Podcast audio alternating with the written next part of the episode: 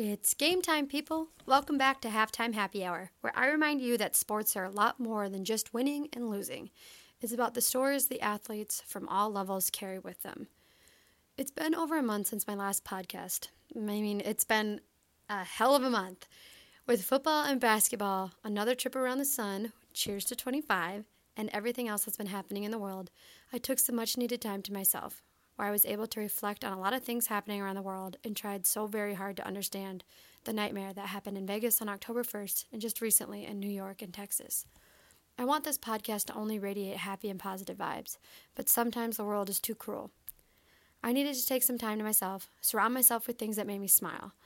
I should have dove straight into the podcast, but since I'm still learning this whole thing, I didn't know if I could make it through. But then I took the time to remind myself that in today's world, we all have to be the light. No matter how hard it is or how dark it gets, we have to be the light.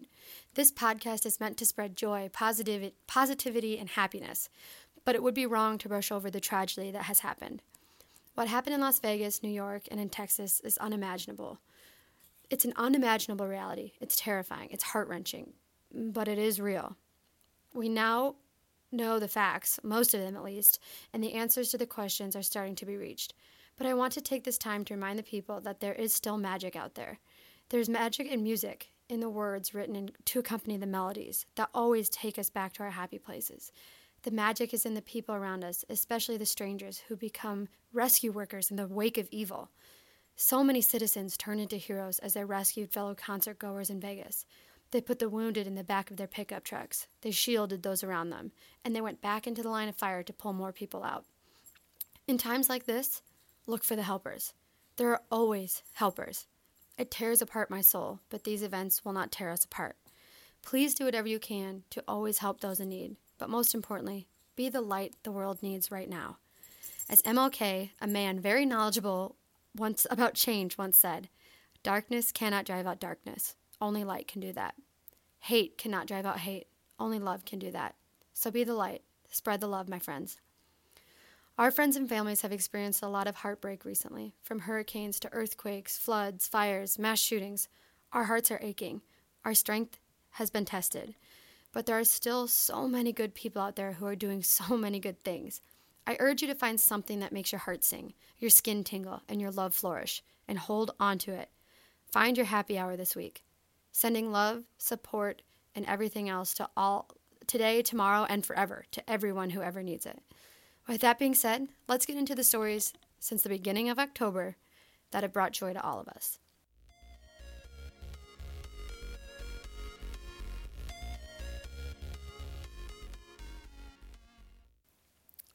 This podcast comes directly after Iowa put a beat down on Ohio State. In case you live under a rock, this is uh, huge news. Iowa not only beat the Buckeyes, they destroyed them 55 to 24. Iowa's quarterback Nate Stanley was the magic man, and defensive back Josh Jackson was a criminal, stealing three passes and making an entire stadium's jaw drop with that one handed interception. I was 10 feet away from on the sideline as that was happening, and I kid you not, it brought tears to my eyes. Sometimes when you just see that wave of athleticism right before your eyes, whew, it hits you in the feels. But it wasn't the upset. It wasn't the underdog blowing up the top dog. There was something else that was magic in Kinnick that night. The wave, which has brought which has made headlines all over the world. It's something that the Hawkeyes finally participated in, along with the entire entire Ohio State team and coaching staff. I wish I could buy a ticket for every single human to come and witness and be a part of the experience because it's so beyond moving. You can feel the magic and the hope it sends right up to the kids in the hospital. It makes you so proud to be a Hawkeye, to witness it, to participate, and then to watch every other team that walks into Kinnick Stadium stadium want to participate in it. It is so moving and it makes me so proud to be a Hawkeye. So go Hawks. Beat Wisconsin this week.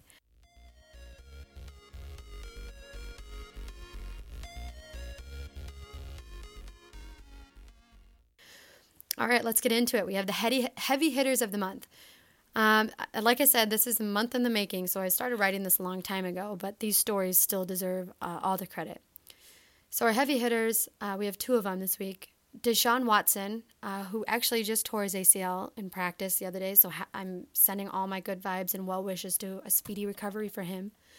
Um, Deshaun Watson, Houston, Texas Texans quarterback, is donating his first NFL paycheck back to three NRG Stadium cafeteria workers affected by Hurricane Harvey. Each worker was handed a check wrapped in a ribbon from Watson himself as he thanked them and said, For what you all do for us every day and never complain, I really appreciate you all. So I wanted to give my first game check to y'all to help y'all out in some type of way.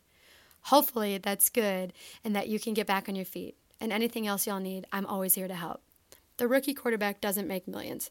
He makes a lot more than some people, but the fact that he went out of his way to show appreciation and help means so much more than any amount of money. Watson knows firsthand how much the kindness of strangers means. When he was younger, his family was the recipient of a house built by Habitat for Humanity. Some few years later, Watson was able to pay it forward and then some. Uh, here's to a quick, quick recovery, Deshaun. I know an ACL, t- an ACL injury is not easy to come back from, but you have the heart, you have the grit. You you will be back soon enough, my friend. Keep it up. Uh, similarly, Chris Long, Philadelphia Eagles defensive end, is donating his first six game checks to fund Charlottesville scholarships. His hometown of Charlottesville, Virginia, was recently thrown into the spotlight when white supremacists took over the streets and protest and violence erupted. Long wanted to help, so his donation, the Chris Long Scholarships, will promote equality through education and provide two members from the Boys and Girls Club of Central Virginia with a seven year page education to his alma mater, St. Anne Belfield School.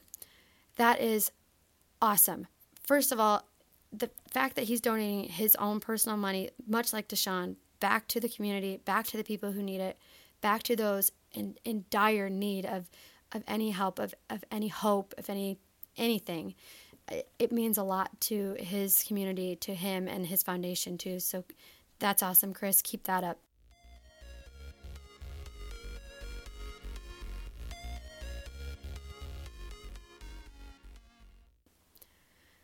Uh, our next segment, we have Girl Power.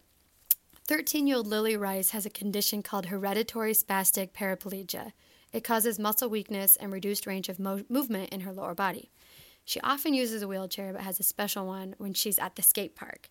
In February, she received a WCMX chair from the sport's current champ, Wheelz.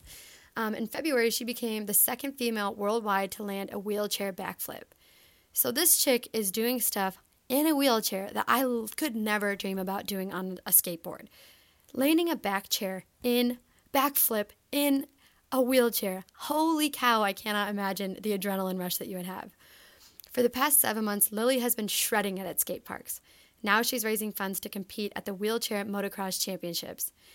And a quote from Lily I want to show others that you can do anything you want to. Oh, heck yeah, girl. Never let anything stop you or get in your way.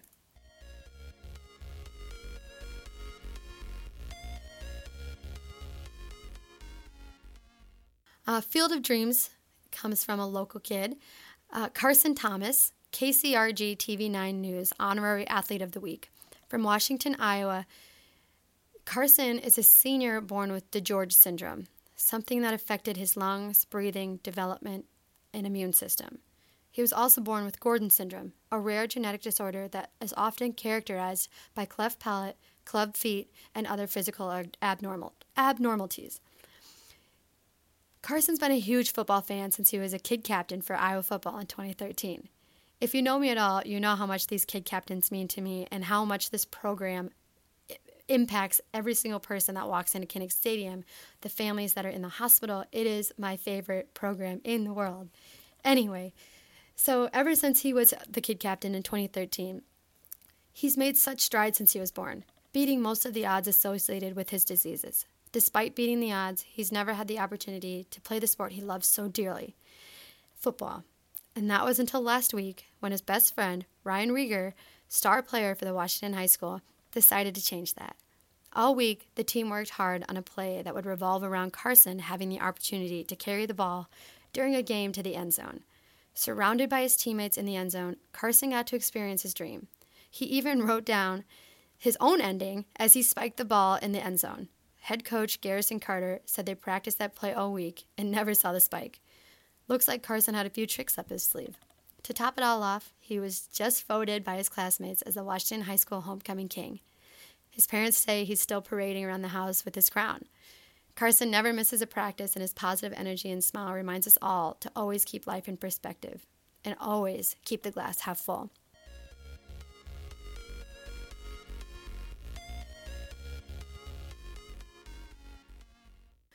This segment's called Joy Jocks.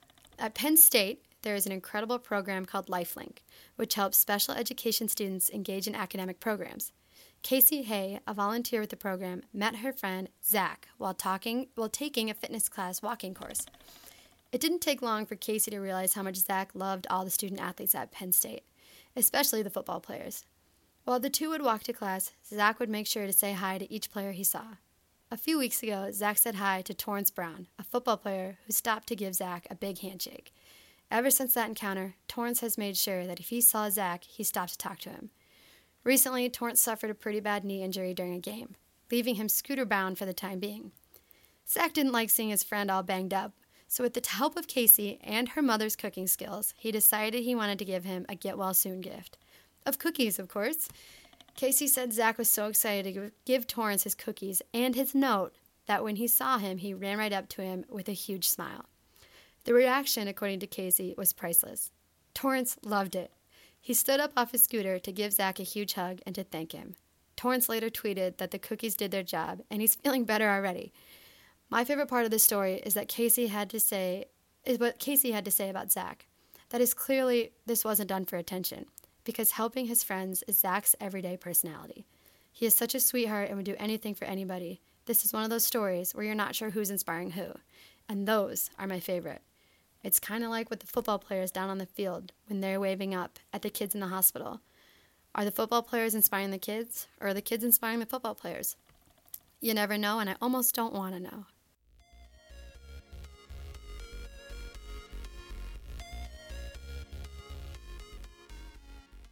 Light the lamp. Literally. This is an interesting segment. PJ Fleck, head coach for the Minnesota Gophers, lights a candle each morning and doesn't put it out until the end of the day. You have to be everybody else's light, Fleck says. His team practices in the morning, not because it will get them physically awake, but because he likes to teach them life lessons that will help them throughout the day, that will help them respond to whatever comes to them. Watching his BTN The Journey video, Fleck has a lot of energy, drive, and clearly he has passion for what he's doing. He's doing what he loves, and it shows. He excites his team, he jumps around, and he encourages them, and he expects no less from his team. Watching Fleck live on the sidelines a couple weeks ago, all of this energy, it's not a show. He stands on the sidelines and you can just see him. His the gears are turning in his head. He's pacing, he's jumping, he is the opposite of Coach Ferentz. Sometimes you'll get a little bit of a reaction out of Ferentz, but Fleck is high energy all the time. And my whole thing at the beginning of this podcast was that we need to remind ourselves to be the light in the world, and we need to remind ourselves that people will come around and try to put out your light. They'll try to dim you, they'll try to put you away.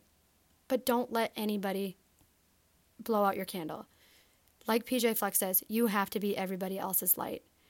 Inspire people, teach them lessons, you know, encourage them to get through the day and, and handle whatever comes after them.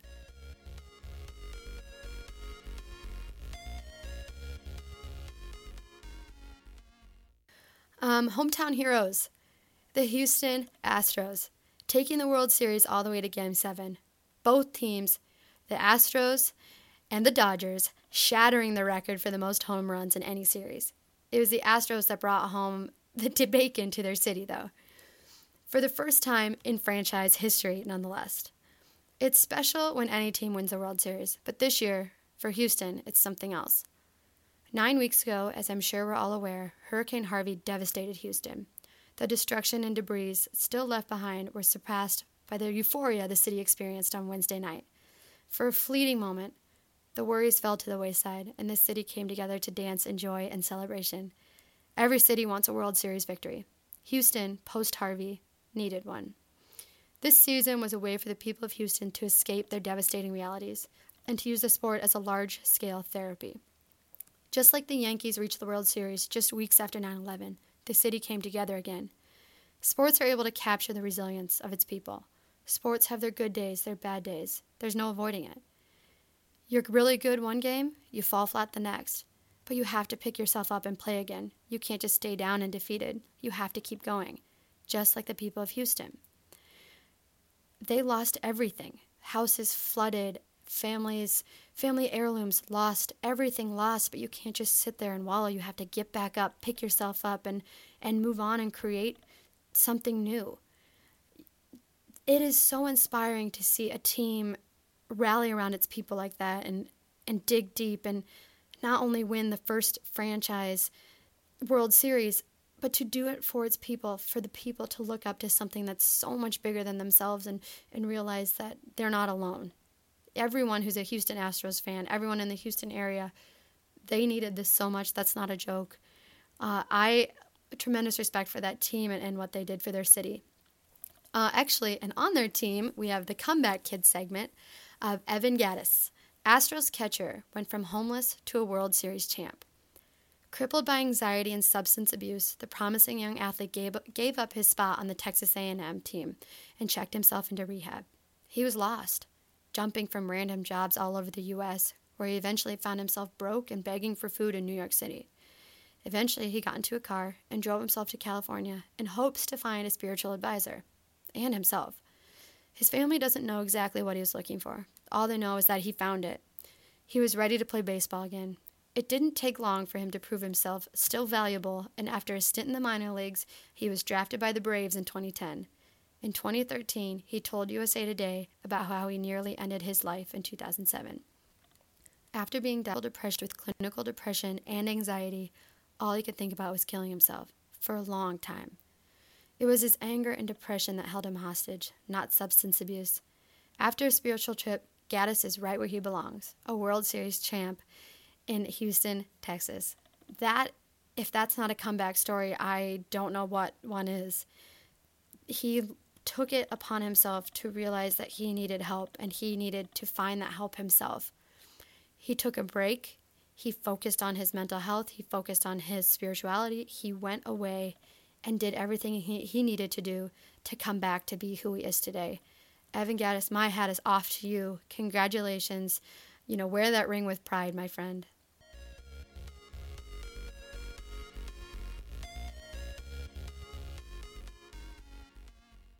This story actually uh, brought me to a lot of tears at my desk when I saw it. Uh, this is my playmaker Carson Wentz and the Dutch Destroyer. Lucas Kusters was born and raised to love one team and one team only the Philadelphia Eagles. He was a tough as nails eight year old kid, hurtling through the football field. Nothing got in his way. It's where he earned his nickname, the Dutch Destroyer. But suddenly something went wrong. There was a tumor in his abdomen, sitting inside the lining of his stomach. After a year of radiation and chemo, Lucas turned to his team for inspiration. The Eagles were his heart and soul, and Carson Wentz, a promising young quarterback, was Lucas's inspiration to drive to get himself back to the field. In March 2017, after his last round of chemo, Lucas returned home. But by April, scans showed that there was another tumor. The cancer is back. The doctor said he's not likely to survive this one. And Lucas decided to take fate into his own hands, and he wasn't going to let cancer hold him back anymore. After his return to the hospital, a worker told the Eagles about Lucas's story, and a day later, Lucas had a message waiting for him. Carson Wentz made a video wishing him the best, hoping to get well soon, and that he's sending all of his good vibes his way. It brought tears to Lucas's eyes.